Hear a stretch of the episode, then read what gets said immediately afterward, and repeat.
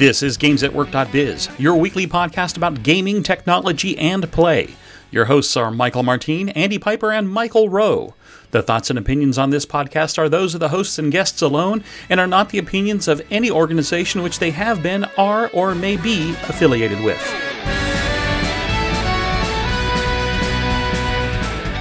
This is episode three sixty-two, Haptics and Smellovision.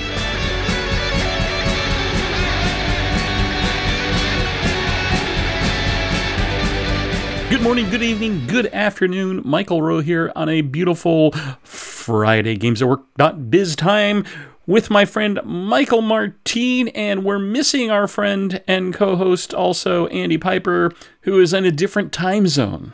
And by time zone, I mean, you know, spring forward, fall back time zone.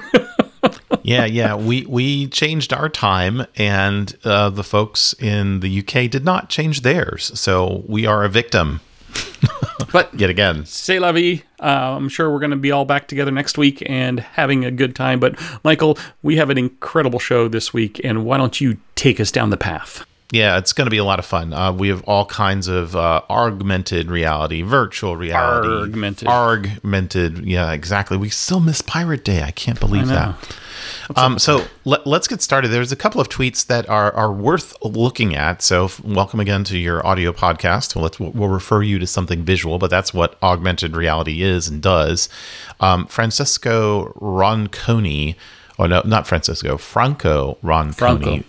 Um, yes. Oftentimes shares some intriguing little videos, and this one caught my eye, uh, so to speak, because it envisions, uh, gosh, when did we talk about this last? A contact lens that would oh, allow for augmented reality? Many times. Yeah, at least once or twice. And um, um, granted, uh, the miniaturization should probably, you know, come here again over time. I'm not sure that I would want to do this because I don't like the idea of putting anything in my eyes other than drops when I really, really have bad allergies. But um, the notion here is that these contact lenses will have batteries, will have ways of experiencing the world, and then superimpose on the world a whole bunch of things, showing some killer app concepts around augmented reality, such as the ability to translate, the ability to wayfind, the ability to recognize people, and uh, kind of put a business card up of who they are and what they do. So um, the one the one that really caught me, though, was uh, given this week being a big basketball week, is helping people with their shot so that you can get the arc rate as you're aiming for the basket, which I thought was really quite clever. Yeah, I... I- I was fascinated by this, um, and what really got me is how close are we towards the level of miniaturization required, uh, including the battery tech that is mm-hmm. necessary to power something uh, that small and in your eyes for, you'd have to imagine, all-day use, right? You're, oh, yeah. you're not going to be, you know, shoving things into your eyes for a fifteen-minute use, right? That that that would be great from a tech demo perspective, but practicality would be horrible. The other interesting aspect of this, which I think is the more creepy factor, is the fact that as a person on the other side of that lens, you don't know they're wearing them. I mean, they just look yeah. like the colored contact lenses that give people different colored irises, right? Mm-hmm, uh, mm-hmm. And so if you made them roughly the same color as your regular iris, people would not know that you are running full-on augmented reality overlays in real time all day around you.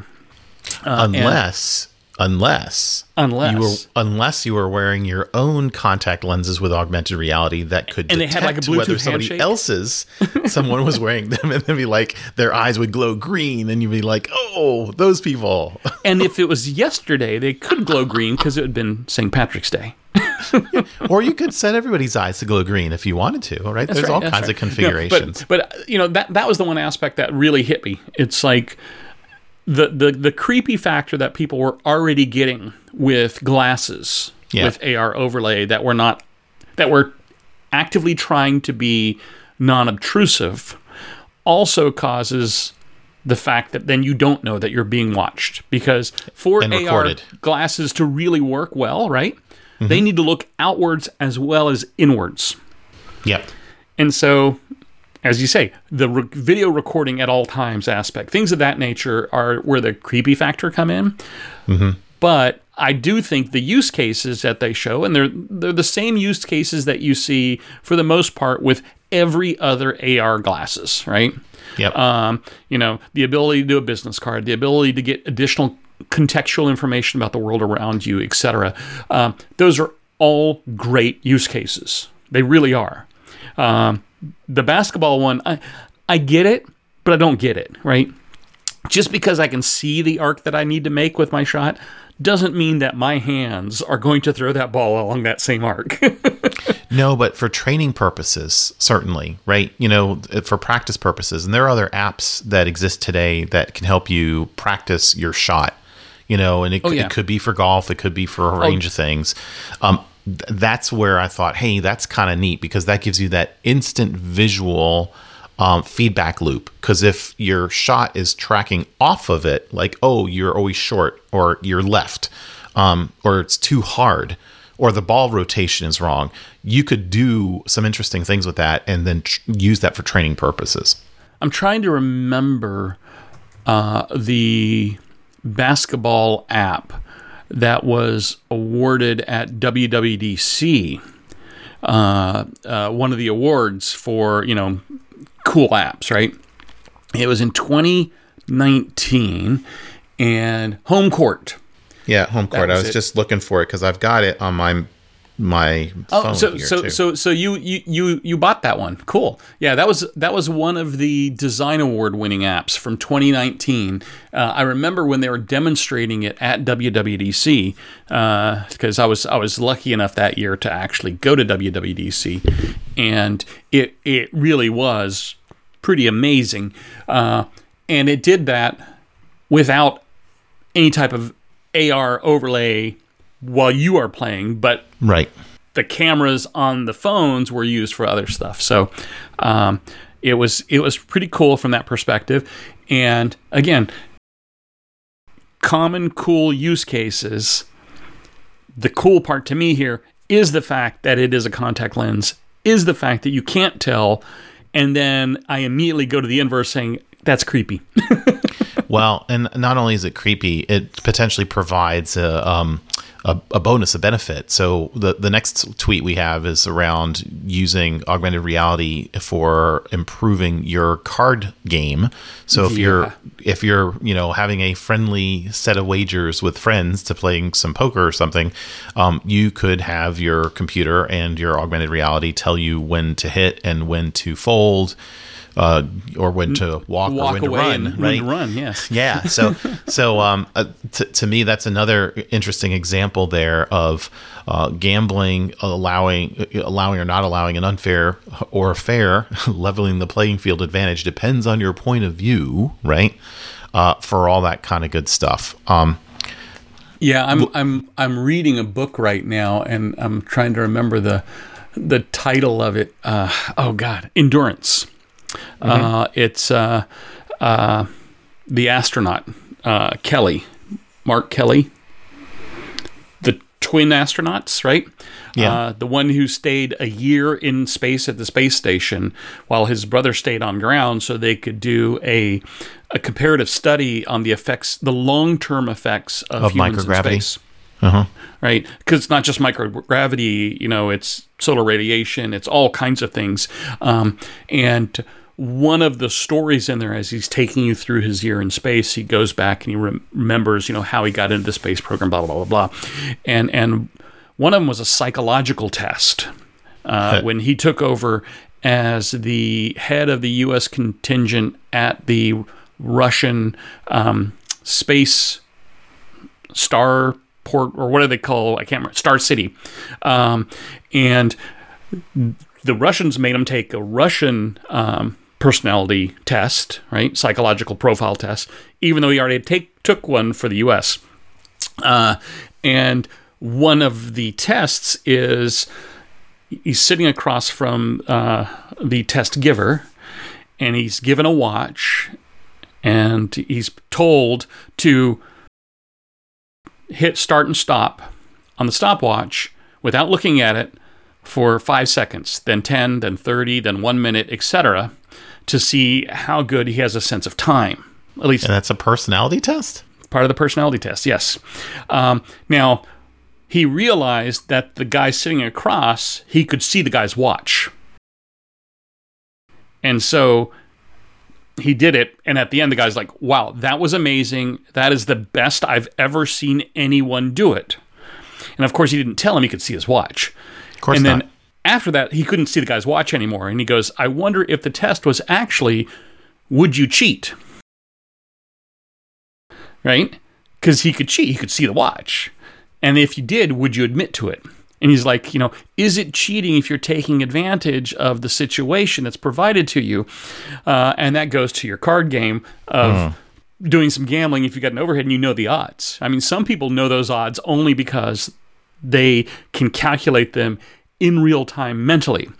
Others, it's just he just knows the odds. It's not reading cards, right? It's it's not counting cards. It's looking at the cards and what's in your hand and what's on the table and calculating the odds that you can win. So, well, is it cheating? Well, count, counting cards is considered cheating, and that is a mechanism for sorting out, you know, what your odds are, because it's hard to memorize the entire deck and what is where. And the folks over at M I T actually did some really intriguing work on that some years ago and made a lot of money and then stopped uh, doing it. So, yes. um, But how is it cheating if you naturally do that? Right? I, uh, hey, it's hey, a good question. You know, Captain Kirk, come on. So, um, lots more to get through, and we may not, um, just because these are what great conversations are there. So, uh, we have a couple of articles too that talk about virtual reality and some yes. of the interesting things that are happening in this space too. And while we don't have access behind the paywall for the full article, um, there is enough of it that you can go things that make you go, hmm. Um, there's a notion about how you can use touch and chemicals on the skin to feel what it might feel like in a particular virtual reality environment. So the notion here is that menthol has a cooling factor to it. So if mm-hmm. you're in a virtual environment that is particularly icy, Um, you could have now a more immersive experience by having some menthol applied to your skin, which could then, in combination with what you're seeing and what you're feeling, have a um, a stronger impact on yeah, that, that cool. experience. So it talks about capsaicin, it talks about menthol. Yeah. You can so, imagine so, a so few other things too. Is, would, would would they have like a a fan with a menthol mister, right? A Mister Menthol? Mister Menthol. Didn't that get the uh, cigarette industry in trouble in the seventies and eighties? It may uh, have. I, I don't know. Mister, right, blowing it on you, because the idea is you walk into a space and you start feeling cold. Uh, the, the the question is the chemical reaction, how fast would it turn on and off? I mean, you, you would need a mister that could negate the effect quickly, right? And so right. would you then blow... Um, The uh, I can never say the word capsin, ca- capsaicin, capsaicin, capsaicin, capsaicin, capsaicin onto the player to offset it. And if you did too much, now you're on fire.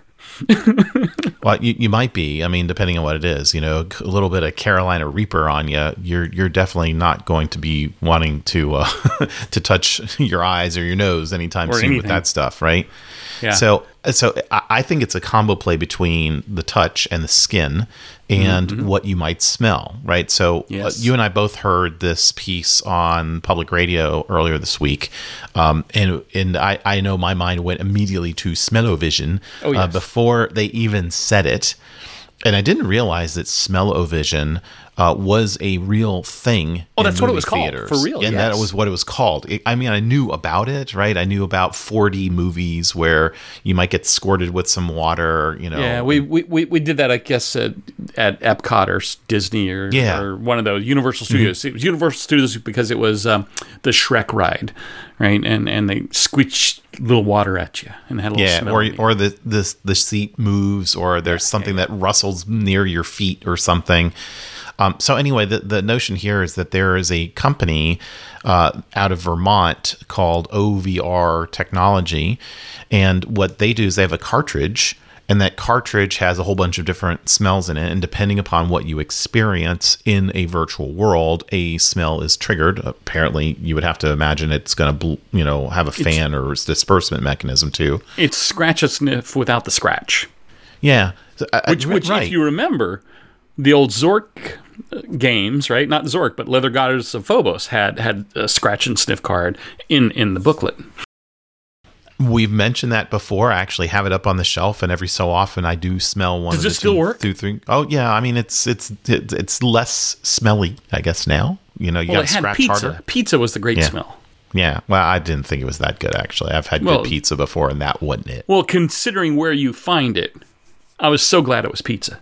Yeah. Well, it's, a, anywho, it, anyway. This is a neat, neat thing because it's taken a uh, group of, of experts from the perfume industry and applied them in a novel way to create, again, more immersive experiences. Yeah. So you can imagine if you're rushing into a burning building uh, in a game, you might smell fire and smoke. You'll feel it from the capsaicin on your skin.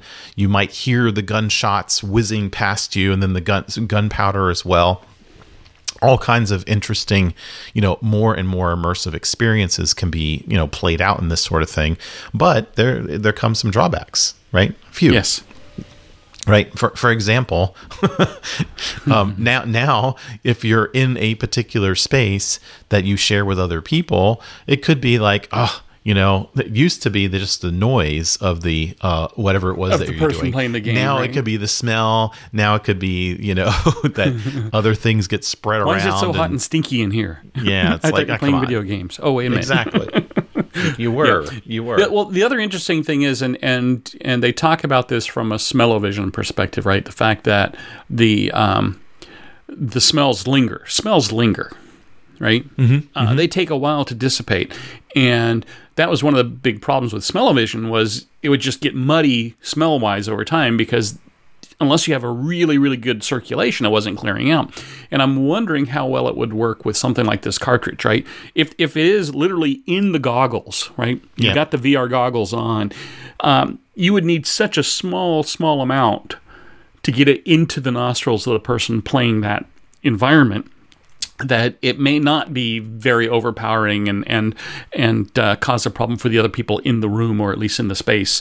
Uh, but yeah, it'd be interesting to see how they address that, the mm-hmm. the, the leakage, the smell leakage. Um, but still yeah, cool, the, right? The secondhand smell, yeah. Well, as long as it's not menthol. And uh, it might be too immersive in the end, too. I mean, as you're approaching a level of reality like this, I mean, we, we are getting closer and closer to that proverbial holodeck. Well, you um, ha- well, yeah, that's the challenge, right? The uncanny valley when it comes to just visual mm-hmm. is already disturbing enough. Yeah. When do you get the uncanny valley of smell, the uncanny valley of touch, where where... instead of it being an enjoyable game or virtual experience or augmented experience, it becomes back to the creepy zone, right? Yeah. Well, yeah, speaking yeah, of uncanny. Really, really, yeah. I love that idea. Thank you, Mike. So we have a link here from something that our friend ePred, Ian, had found and, and I thought was interesting about Audi including V R experiences in their vehicles. And I didn't have a chance to go back and look, but we had a, an, an example of like rear seat entertainment for who your passengers that could play games uh, as you were on a longer car trip, for example. And that's kind of what this reminded me of. Um, you see a passenger, which w- made me feel good because it, w- it was not a driver. It was not the this driver. Was not an augmented reality. uh, I mean, uh, you... Um, It, it wasn't an autonomous vehicle kind of thing, but what uh, Audi was imagining here is that the car's movement, so I guess there's an accelerometer in there, could be then translated into the game experience. And uh, there's an interesting press release with at least a couple of pictures about what they're expecting here in terms of some goggles and some ways of how uh, this may be operational in what they're calling the Holo ride, H O L O ride. Yeah, and- And and I seem to remember that was it two or three years ago where Audi first showed the concept at C E S. Um, and and what's interesting now is it's actually it's going to roll out at South by Southwest, which was this week, I think. Mm-hmm. I think you're um, right. And uh, you know, you'll be able to get it in your Audi vehicles this summer, right? So this is this is coming. This is not. Boy, this is a cool concept from a couple of years ago at C E S. Uh, this is now available and for purchase in vehicles coming out this summer. The other thing that was really interesting, looking at, um, you know, the the entire automotive industry is on a very aggressive path towards electrification, right? And while most people see that as E Vs or electrical vehicles, it's really about changing the underlying technology of the vehicle as a whole. So enabling something like this V R experience in a vehicle becomes much easier because you've changed the entire entire electrical system of the vehicle itself. And n- instead of going to the traditional CAN ban, right, mm-hmm. which was, or sorry, the CAN bus, Uh, which was the car area network bus, you're actually setting up many, many networks and computers in the system of the vehicle that can start communicating better with each other. Uh, and so if you're doing a V R experience where you want any feedback with what's going on on the road or around the vehicle itself, that electrification of the entire infrastructure of an individual vehicle has become possible now because those types of games, those types of experience has be, have become possible. Um, I, I did find it I- interesting. The goggles that they show um, are, are talking about, you know, bug-eyed aliens. Uh, the I've not seen those goggles before, right? I haven't seen those uh, that headset before, uh, but they they are prominent. Let's put it that way. And I do like the fact that it is rear seat only, mm-hmm. right? It's not even passenger front seat. It is rear seat only, uh, which is important. Again, for that, you know, this is not something that the driver is going to be doing, uh, which again is enabled by the change to the electrified vehicle, right? The whole e- electrical systems of the vehicle, because now you can triangulate the position of the person in the vehicle itself. So it's Bluetooth Low Energy, it's the change of the architecture of the vehicle itself, all these things coming together to change the experience. And now, instead of let's count, you know, license plates from different cities, states, or countries, you can have the the people in the back seat actually, you know, maybe play Elder, you know, Elden Ring or whatever, or whatever, right? Or World of Warcraft, fully immersive. Uh, that- You know, that could be that could be fun too. And when you think about the unused compute capacity in a vehicle, you know, you could offload some of that from the headset itself to spare capacity in the vehicle to improve things like uh, the video experience, or you know, the you're just taking full advantage of the comp- compute capability.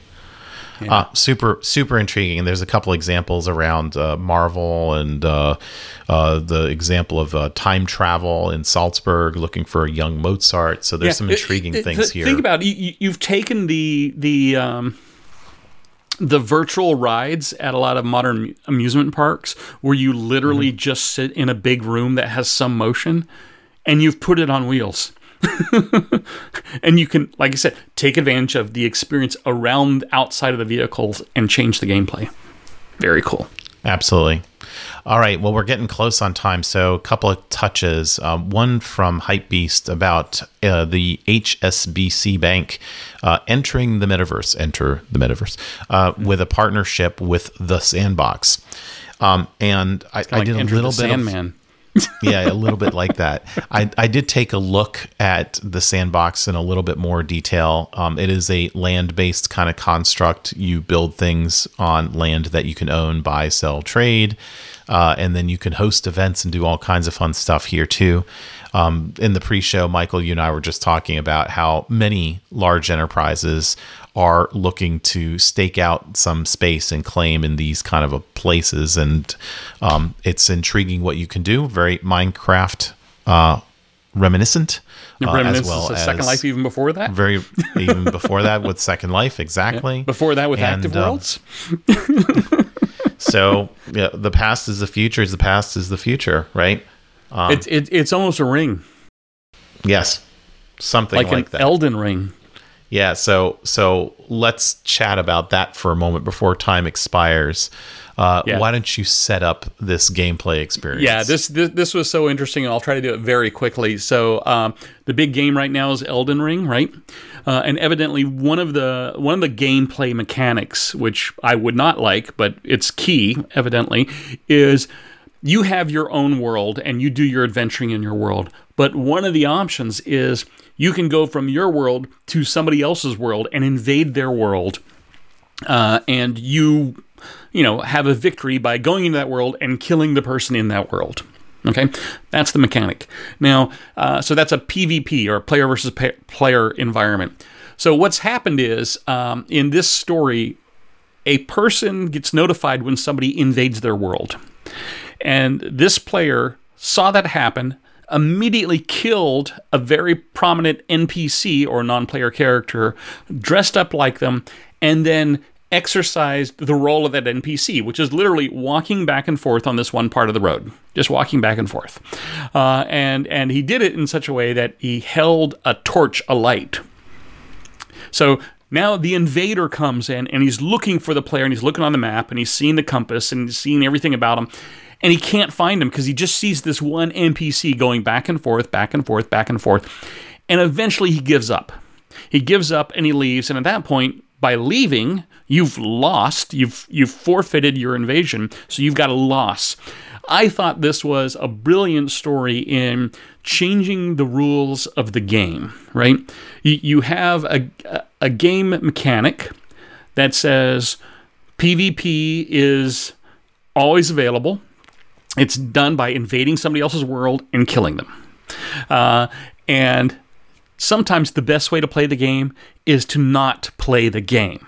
So when you're being invaded, the natural reaction is to go fight the other player and kill him off. You stop whatever you're doing, fight the player, kill him off, or die. Game, right? Game, set, match. Uh, I, I love this. I thought this was so funny. Y- you actually had a different perspective on how they could have won, right? How the invader could have won, which I wouldn't have done because I don't do invasion. Yeah, well, I it, the it was a little bit strangely set up here. I I was imagining the invader comes in, takes out the N P C, and then dresses like the N P C and wanders around that way. So which that is that actually way the kind defender, of a cool way of doing it too, right? That the defender of the territory be like, "Where's this new guy? Where is he? Where is he? What's going on?" And and he would just be there, and you know. That, that feels like a fun practical joke. So for, for those of you who need something fun to do on April first, you know, you're welcome. Um, but, but you know, uh, thinking about a business characteristic of this sort of gameplay and game experience, I mean, if you are in a sandbox or the sandbox, you probably want to attract people to your spaces, and you probably want to do something for them or with them or create a common experience. So uh, to me, there's there's intriguing elements of this gameplay that certainly do fit in a business world, and there might be ways of now um, enticing folks to come to your space and to not just give them uh, an article of clothing, you know, here's some merch for you, a branded hat or some other T-shirt. N F T or something, you know, but there might be ways of saying, hey, we're building, you know, this big stadium, um come build it with us, right? You know, and, and we will have a portion of it reserved to give credit to all the people who contributed, or we'll do other things like that. So community building is certainly a big part. All right. Well, I think that's where we need to leave it for today, given the time that we have. Uh, come on back next time, next week. We'll uh, hopefully get the time zones, you know, all worked out to everyone's advantage. And uh, we'll love to see you again next time on Games At Work dot biz. .biz. See ya. Bye. You've been listening to Games At Work dot biz, the podcast about gaming, technology, and play. We are part of the Blueberry Podcasting Network, and would like to thank the band Random Encounters for their song, Big Blue.